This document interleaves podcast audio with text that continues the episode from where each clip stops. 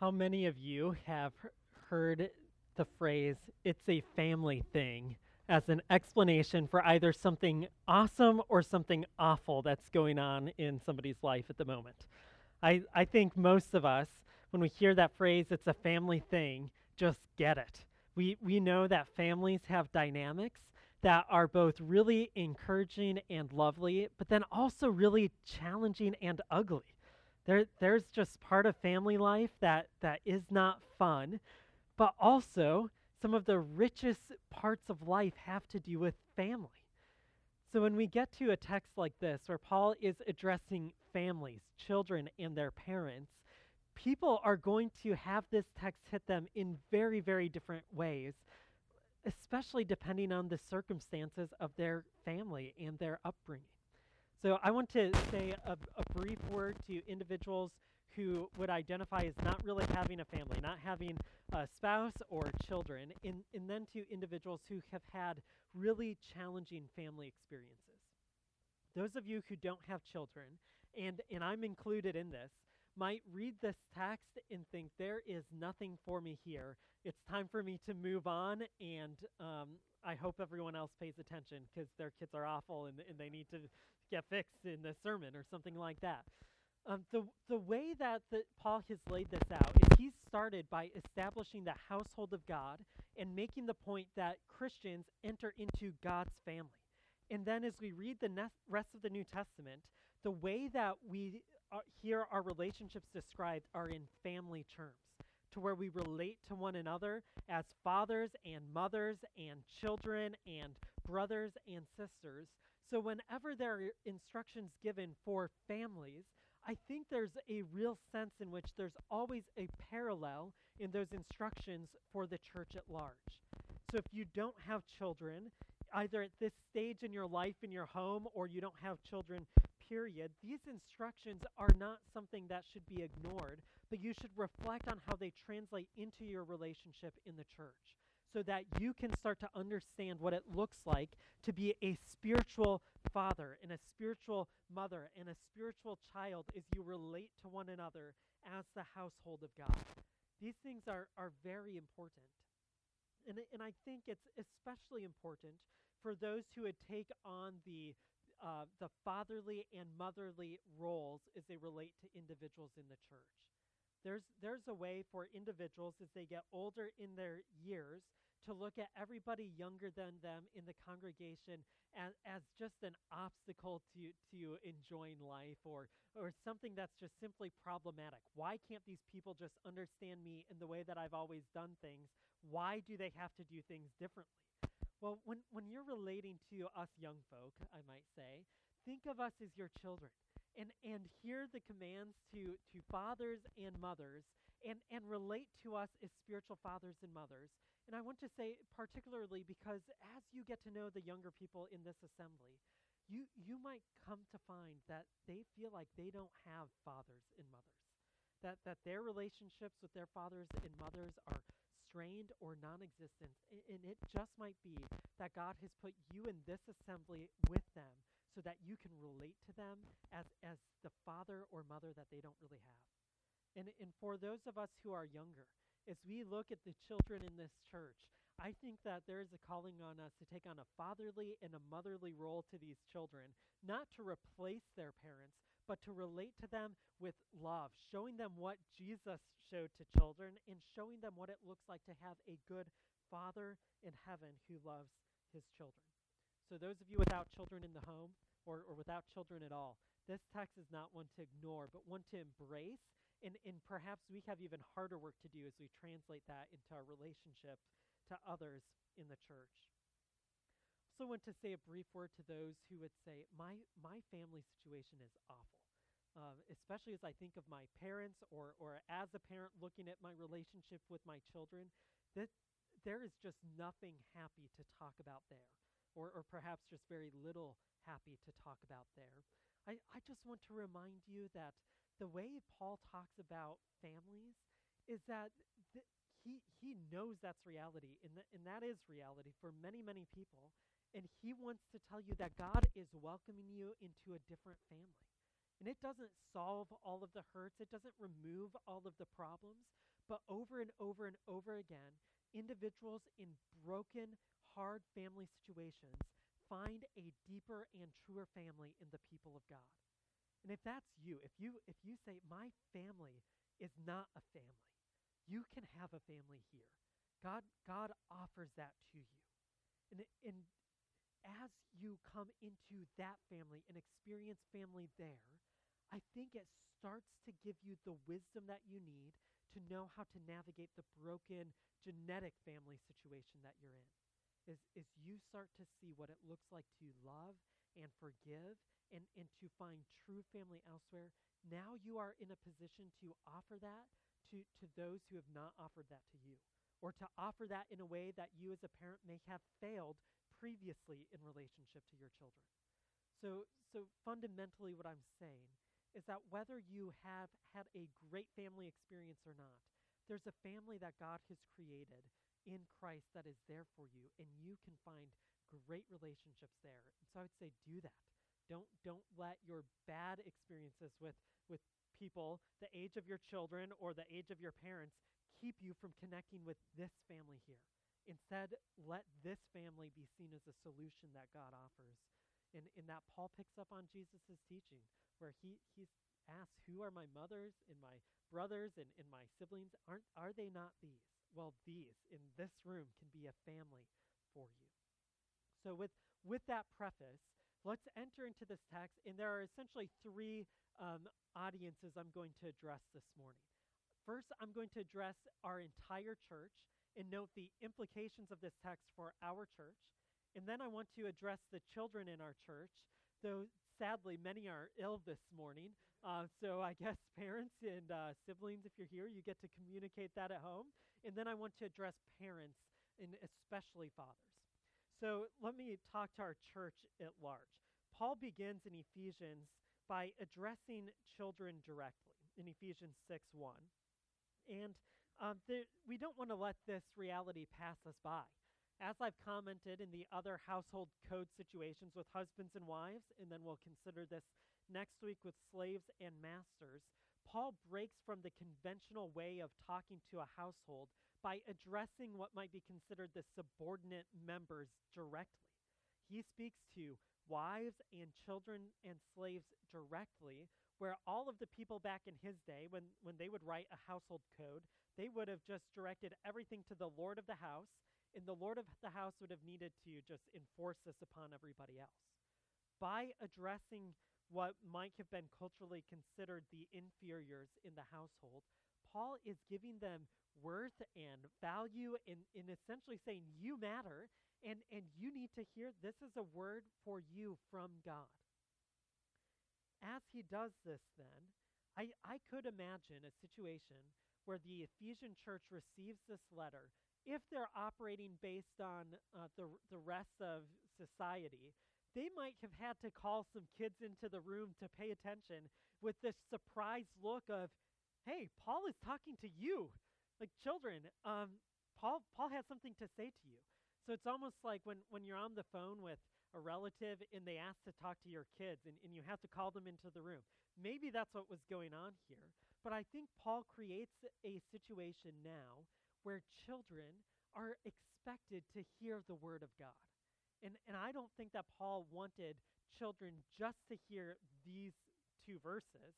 I think that he's expecting that children have listened to this entire letter up to this point. Now, that maybe gives some implication for us as a church as we think about the way that we relate to children and include or exclude them from our gatherings and, and I just want to suggest that we, we need to include children as much as we can in our church life and in our gathering on Sunday mornings. Now, I want to make sure that I'm not, you're not hearing what I'm not saying. I am not saying that we need to eliminate age appropriate ministries and have all children of all ages in our gatherings at all times, and we do nothing specifically for children. There's a very well, I don't know how popular, relatively popular enough that there's a whole organization dedicated to family integrated church that does teach that. That's not what I'm saying. I, I'm not saying we should eliminate age appropriate ministry for children. What I am saying is that I think there can be a tendency for adults to find a way to send children off to other rooms so that we can do our thing without the distraction and without the, the problems that children bring to a gathering. And, and we need to avoid that. Um, right now, we currently have nursery during our morning service, and that's it. We don't do a children's church uh, because we just don't have enough adult volunteers yet to be able to do all of, all of that. Um, so, as our church grows, and as there are more children and adults to do this, as we start to implement children's church, we need to be clear that as we do this, our goal is not just to, to remove an annoyance from our gathering, but instead, we, we want to think carefully about the age groups that we send out and who we include and who we don't. And I think Paul gives us a little bit of an example here, where there are children who can hear and understand these brief commands. And notice how brief they are compared to the other groups, and compared to husbands and wives and to slaves and masters. It is just a brief, short command um, in a way that children can understand. And, and I think that the children here are of an age where they can hear the, the command to obey their parents, and they have the, the capacity to either obey or disobey that command. And so there's a sense in which, when there are children who are old enough to hear with understanding, we should include them in, in our morning gatherings. And, and I think that there's not a black and white way of doing this, but we at least need to consider this as we integrate or, or separate children from our gatherings. So we need to look beyond this text. I think there are other texts, like in Nehemiah, when Ezra gathers the people for, for the reading of the law, and it's described as the men and the women and all who could hear with understanding came and listened. I think there are other markers throughout Scripture that help us try to frame a way forward. But Paul's comments here directed to children indicate that they should at least at some point when there's understanding be, be incorporated into the gathering of our assembly. And as we grow and progress, we need to not cut them out too prematurely or too frequently. There's another idea that we have to wrestle with as a church when we read a text like this that might not come to mind immediately when you read this command to children. But as you're exposed to friends and family in other church environments and as you read other books, this is something that I, I think we need to deal with. And that's this notion of children being included in the covenant community that's directly connected to infant baptism, in, in pedo baptism. Some of you come from families who your, your family members are Lutheran or, or in other pedo Baptist traditions. So I, I don't think that this is a waste of our time to consider. Many church traditions would read this text and say something like, Look, Paul is addressing the children. These children are included in the covenant community. Therefore, we should include children in our covenant community, and the way you do that is by baptism. So, so baptize your infants, baptize your children, include them in the covenant community, because that's what Paul is doing here. Is that what Paul is doing here, though? We, we have to ask. And, and I think that as Baptists who say that you come into the covenant community by faith and repentance through baptism, we, we, uh, we emphasize that there's a voluntary nature to this. We determine, I am going to follow after Jesus. And, and we just recognize that at some level, children can't do that. Particularly infants who can't even speak cannot do that. And so we have to wrestle with this reality that sometimes children are talked about as if they're part of that believing covenant community, and, and then our theological position that I just articulated. So I think the way forward for us is, falls in, in two directions. One direction is that we need to realize that from infancy, your children have a sociological identity as Christians. That is to say, if if um, an Islamic family is before you and they have an infant, you would identify their their child as Islamic, just as they would identify your infant as Christian. So there's a sociological level of belonging from infancy where we can say that that children are Christians in a sociological sense not in necessarily a redemptive salvific sense. But by virtue of them belonging to you as a Christian, they, they also belong to, to Christ and his people. Paul talks about this in some ways in 1 Corinthians 7 when he's talking about um, a, a, spouse that's a believer and one that's unbeliever, and he talks about the children that, that are made holy. And, and I think this is in part what Paul is getting at, is just by virtue of being born into this family, there's a sociological identity that's being formed. What this means when it comes to following after Christ in faith is that a an individual who grows up in a Christian family will have a somewhat different experience of conversion than someone who's grown up in a sociologically pagan family. Someone who grows up outside of the Christian context very often will have a clear in the moment conversion from paganism to Christianity, where children of Christian families have a conversion that's more of a conversion from a sociological identity as Christian to a true, vibrant connection to Christ, where they affirm Christ for me and I am Christ. That's, that's one of the challenges that we face in, in the movement in American Christianity from the days of the Great Awakening to, to now, where, where you might see just really stark transitions. Um, and, and now you're talking to children who say, I don't know when I came to faith. Like, I think when I was like one, my parents had me praying the, the Lord's Prayer and asking God for forgiveness when I sinned and, in confessing that I'm a sinner and trusting in Jesus. And I can't think of a day when I didn't trust in Jesus. Well, as much as a conundrum that that might pose for Baptist you know, soteriology, that's not problematic. That's really, really good. That, that's a gift from God. And I think that's what Paul is getting at here. He wants us to raise Christian children as Christians and pray that one day they will become not sociological Christians, but true Christians who follow after Christ, who take up their cross and follow him. Now, does this mean that we need to baptize babies? No. That, that's where I think the sociological identity versus Christian identity is really, really helpful.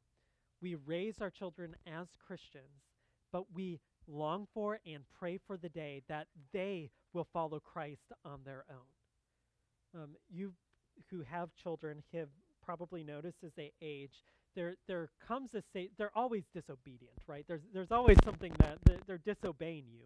But but there's this sense in which eventually, especially around junior high age, there's a sense when they, they no longer take on your family identity as their identity. They start pursuing their own identity apart from your identity.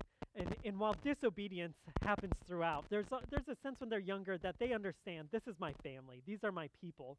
But as they start getting into junior high and especially high school, and then totally when they hit college, they're they're not really taking on the family identity in the same way. And and I think that's eventually they have to decide how am I going to relate to my parents? Am I or am I not? And there's something of an analogy that happens with with Christian children where eventually they don't take on Christian sociological identity anymore. They have to start to decide, is this who I am or is it not? Is am I going to be part of God's household or or am I chasing something else? Am I going somewhere else? So that doesn't provide all of the answers. But as you interact with your, your Paedo Baptist friends, I think we at least have some guidelines as we press forward that say identity is more complex than that, and, and we have to work through it. Beyond that, I think that we don't have to assume Paul is speaking to infants in Ephesians 6 1 when he tells them, Obey your parents in the Lord. Should infants obey their parents in as much as they can?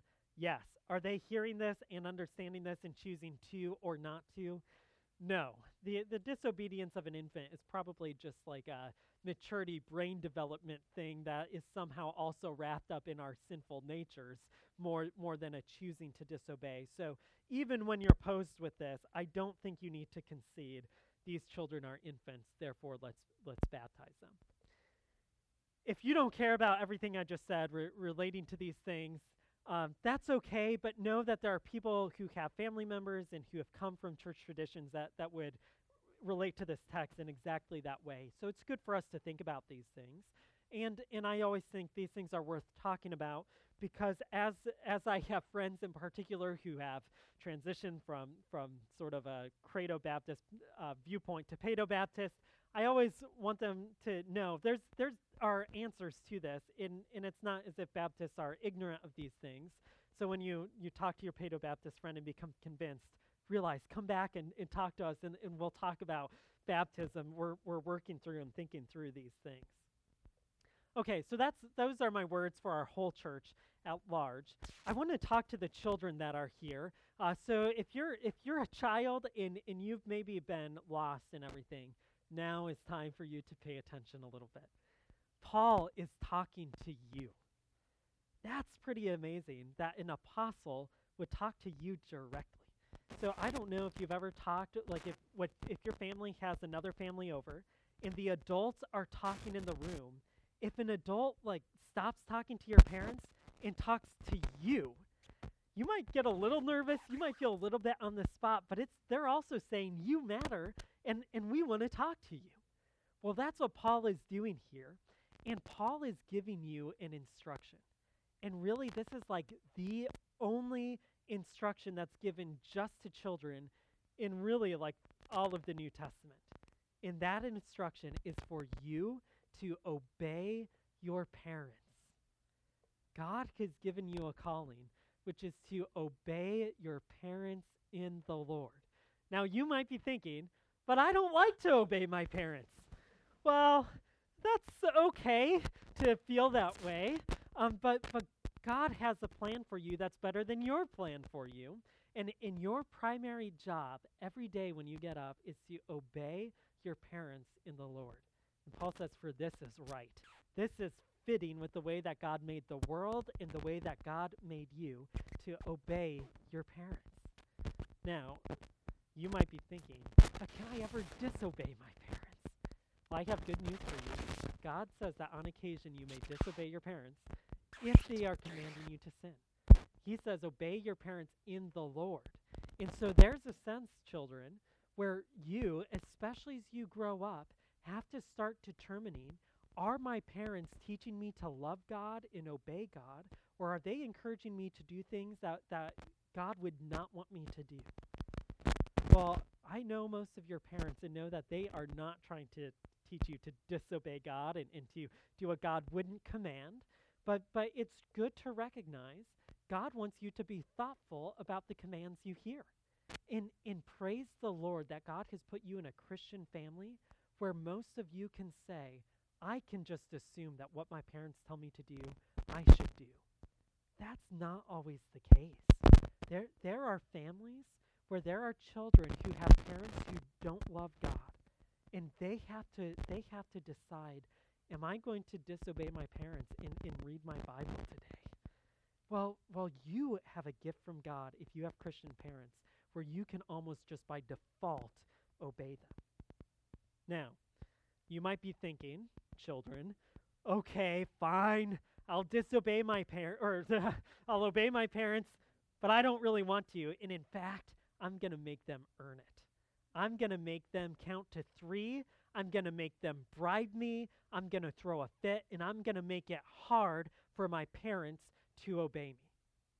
Well, if if Paul had stopped by telling you just to obey your parents, maybe you could have some wiggle room to do that, but he doesn't.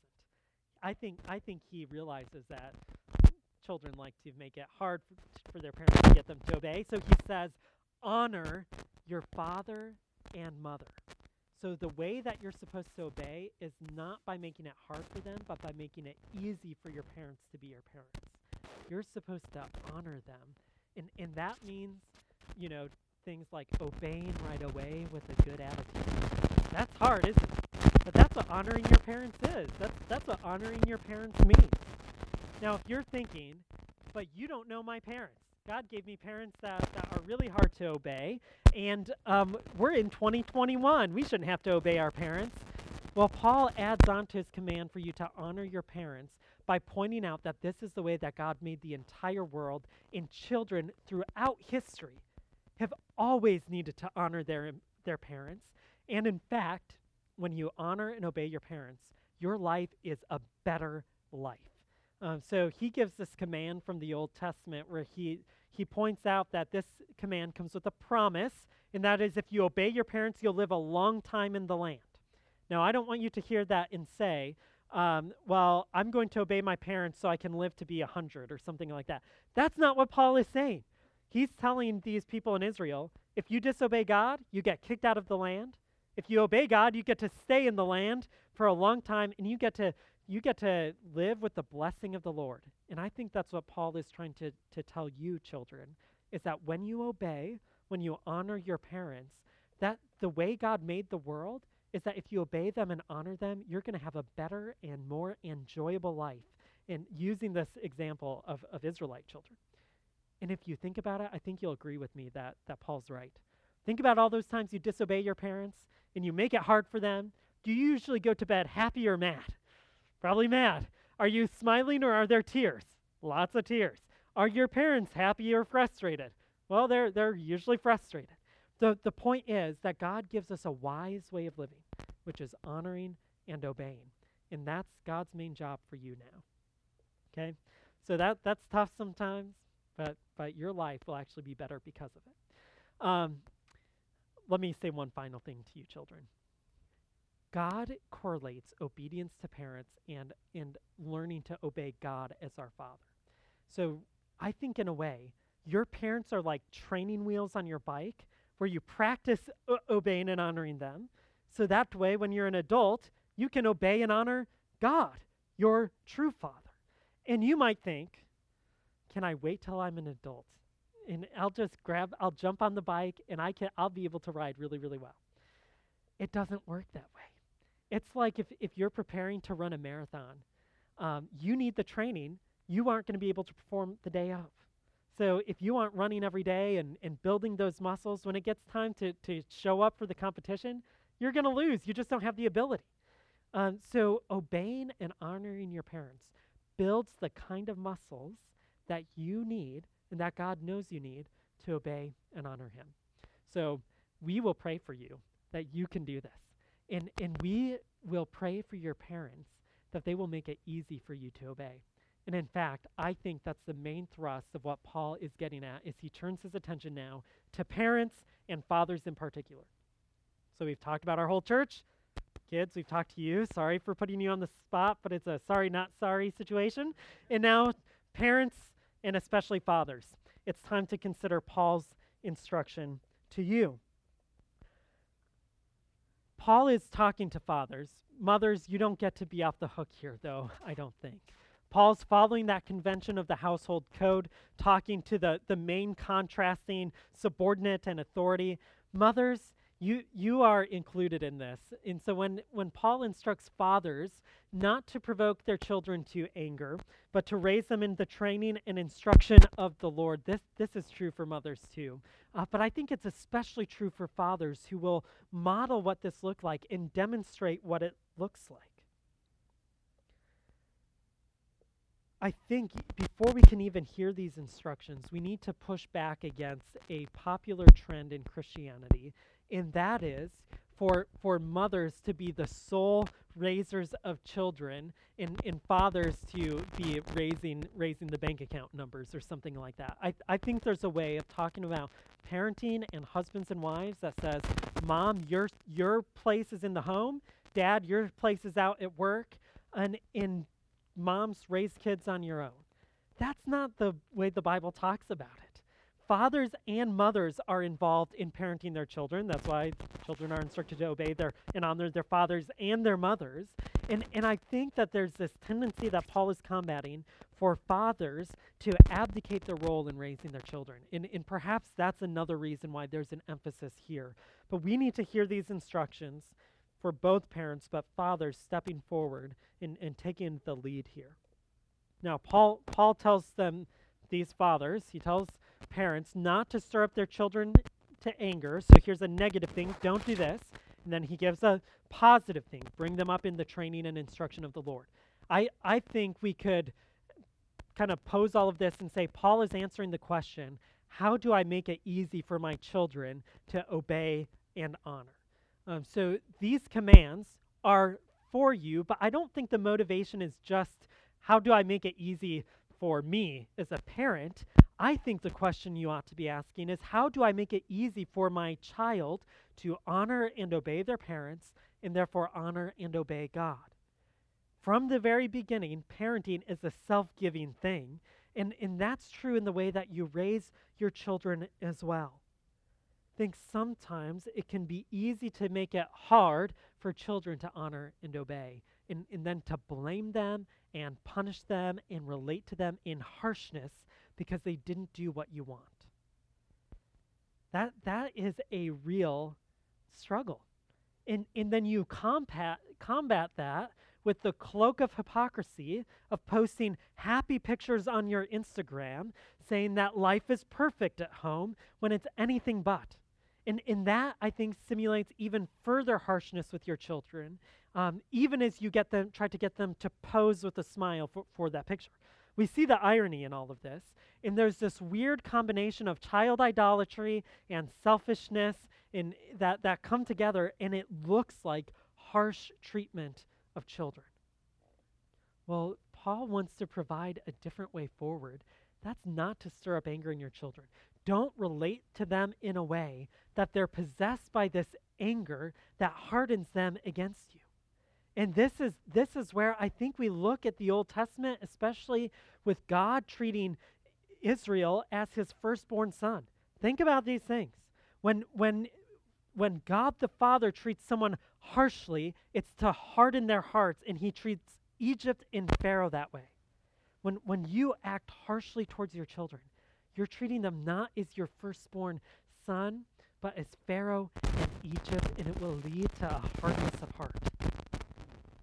God, how did God treat his firstborn son Israel? With mercy and compassion and steadfast love. When you read the Pentateuch, you, you have to walk away with an amazement of how easy God made it for Israel to obey him. Every step along the way, God is making it easy for his children to obey him. And, and that's something that you need to do too. Don't stir up anger in your children. What does it look like to stir up anger in your children? And what does a guy without kids have to say about this? You might be thinking. Uh, what gives you the right? Well, first, I'd just say Paul didn't have kids, and, and he's saying this, and I'm just repeating what Paul said. But maybe to help you out, I'm going to appeal to a guy named John Chrysostom who wrote in like 350 AD. So this guy is way older than me and way older than all of you, and I think he has some helpful information for us. When this guy in his sermon on this text is talking about not stirring up anger in your children, he lists a number of things that, that will do this. Um, one of them is by treating them overbearingly, not as free, but as slaves. One, one way that you harden your children is you treat them in an overbearing way. You should not treat your children in an overbearing way. I, I think in our day, that can work itself out in two ways. Both are helicopter parent, if you've heard that term. One is you're hovering over your children and, and you're doing everything for them, and, and you are like just working them like a puppet, um, even if it's trying to positively help them out. The other side is being so quick to jump on their case and be harsh toward them. Both of those are overbearing and crushing. And, and when you crush your child like that, you're, you're uh, doing this weird thing of where you're choking the life out of and, and where you want them to move towards you with warmth and affection, when you are overbearing, either with affection or with, with um, rebuke, you're, you're crushing them and you're not drawing them in. You're making it hard for them to be drawn in.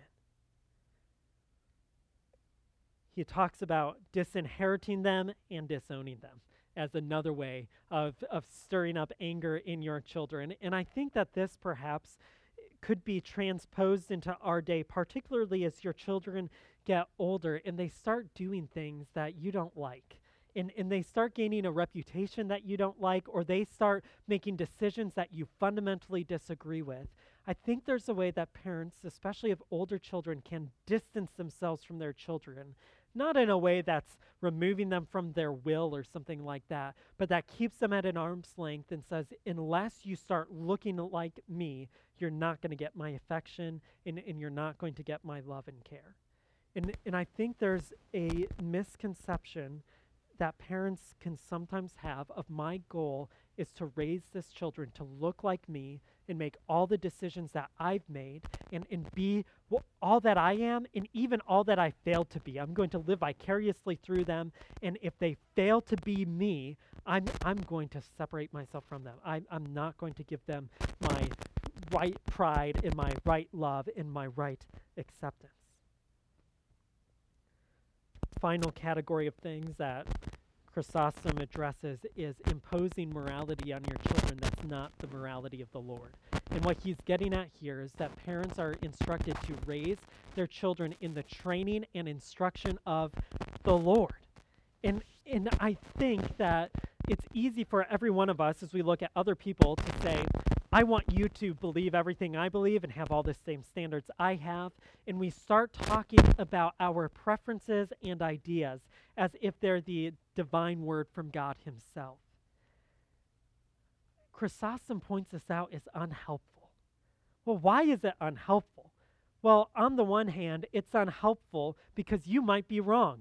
And, and you might change your mind later on. And if you've instructed your children in a way that equates your preference that, that perhaps your children need to obey in those moments with God's direct word, when you change your mind or change your preferences down the road, that can be really confusing for your children now to try to understand what it means to, to follow after God and to obey the Bible. So I would just encourage you, especially with those, those of you with kids who, who can pick up on that, as you change your, your preferences and your instructions for them, and as they have the capacity to understand, try to distinguish between this is where we're arriving and and that might change for you as you get older or, or revert back but but there's a distinction between our preference for you and, in God's direct word and as you get older you're going to have to navigate that and put God's word into action in preferential ways that require his wisdom. I think the other problem that comes from equating, you know, a parental, you know, preference with the direct word from the Lord is that when a child begins to reject your parental preferences, they can jettison God's word as well. Um, and, and if we can help children understand the distinction between applying God's word or, or trying to uh, follow it in a unique situation, in, in interpreting God's word, I think they're going to be helped out in a, in a very big way as they continue to age and to grow. I think in my own experience as a child, this is something that caused me to almost leave the faith altogether. When I grew up in, in a home, in a world where everything was equated as this is the word of the Lord, when I started to see things that actually weren't in the Bible at all, especially as I got into the, the high school years and, and beginning of college, I, I started to justify dispensing with true commands of God be, because I just put them all together in the same thing. And, and I don't, I know that I'm not the only one who's experienced that. And I think one way that you can raise your children in the training and instruction of the Lord that will last for a lifetime is helping them think through the Bible and apply it in their lives, bringing them into that discussion with explanation as they get to an age where they can understand more and more clearly. I think then, parents, as you relate to your children and you ask, How can I help them obey and honor? That's, that's going to be a question that will guide you as you determine the way that your children are going to live and operate in your home. That, that does not, on the one hand, jettison instruction, nor, on the other hand, embrace an overbearing approach to your parenting, to, to where you throw down on your children at a moment's notice, or you never say anything to your children at all. The, this idea of training and instruction in the Lord requires involvement and discernment. And I think even in the way that you read the New Testament letters, and Paul is a father relates to his son Timothy and others, you, you get to pick up on this orientation of parenting that brings together mercy and kindness and forgiveness with clearly speaking truth and admonition and instruction. There is no checklist that will accomplish this for you, and there is no book that will tell you precisely how to do this, just as there's no black and white list for directing how husbands and wives relate together. So when we ask, How do I carry this out? we have the same question or same answer to that question that we asked when how do we carry out our roles as husbands and wives together. And that's by looking earlier to the paragraph before where Paul begins this whole section and he instructs you to pay careful attention then to how you walk, not as unwise people, but as wise. You, you as parents, in every stage of your child's life, have to pay attention to how you're parenting and to seek the wisdom of the Lord if you do this. Just give an example. I think my parents in law have done a really good job of modeling this. Um, even in when when Katie and I were dating, they they would not care that I this. When we were dating, they had some particular standards of, of dating relationships that that I thought were overbearing and, and perhaps um, and down the road, just about a year ago, they they sat us down and said, "Hey, as we've been relating to your younger siblings, one of whom is here this morning, we've, we've been rethinking the way we did this, and we're, we're having different expectations and guidelines for them than for you. And this is what went into our thinking about it. And, and I, we don't know if we would have done it the same way or not, but this is what we were aiming at. I, I really appreciated that example of my parents in law paying attention, evaluating, even, you know, they have eight kids, and as they're getting to the last ones, they're still evaluating and paying attention and seeking wisdom in how they parent and instruct and guide. And, and they were willing to admit we, we would have done this different, perhaps.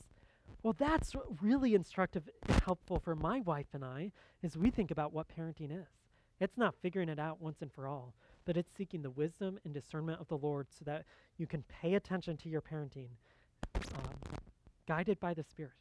And, and that's what it comes back to over and over again a spirit led parenting, and a spirit enabled parenting, and, and for children, a spirit enabled obedience. Well, as we think about these things, I, I would encourage you not to let this be one of those sermons that ends here, but instead let it be one where if you have children, talk with them about this over lunch today. If, if you're a father, uh, talk with and, and mother, talk together about these things if if uh, you're a father, gather with the other guys in this church, grab some other dads, and say, "Hey, help me pay attention to how I'm fathering." Moms, do the same thing. That that's part of the beauty of the community is we don't hear these things and then walk away and put them into action in isolation. But we come together as we think and pray and, and brainstorm and seek to honor the Lord with wisdom together. Let, let's pray. I'll pray for you parents I'll pray for you, children, and I'll pray for us as a church.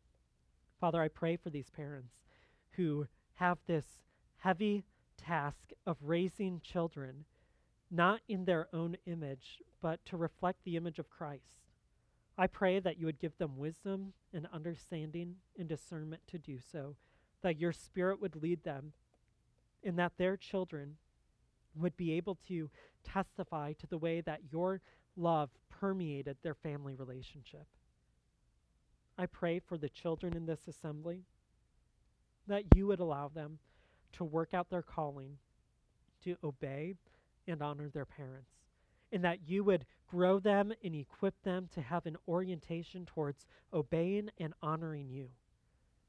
We're so grateful that they have this Christian family identity, and we pray that they would be raised in a way that they would carry that forward as they determine to follow after you the rest of their days.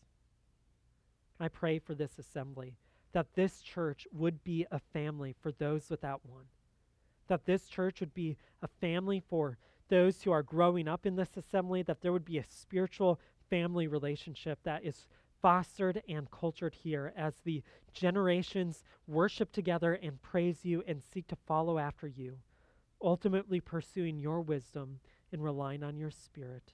In Christ we pray. Amen.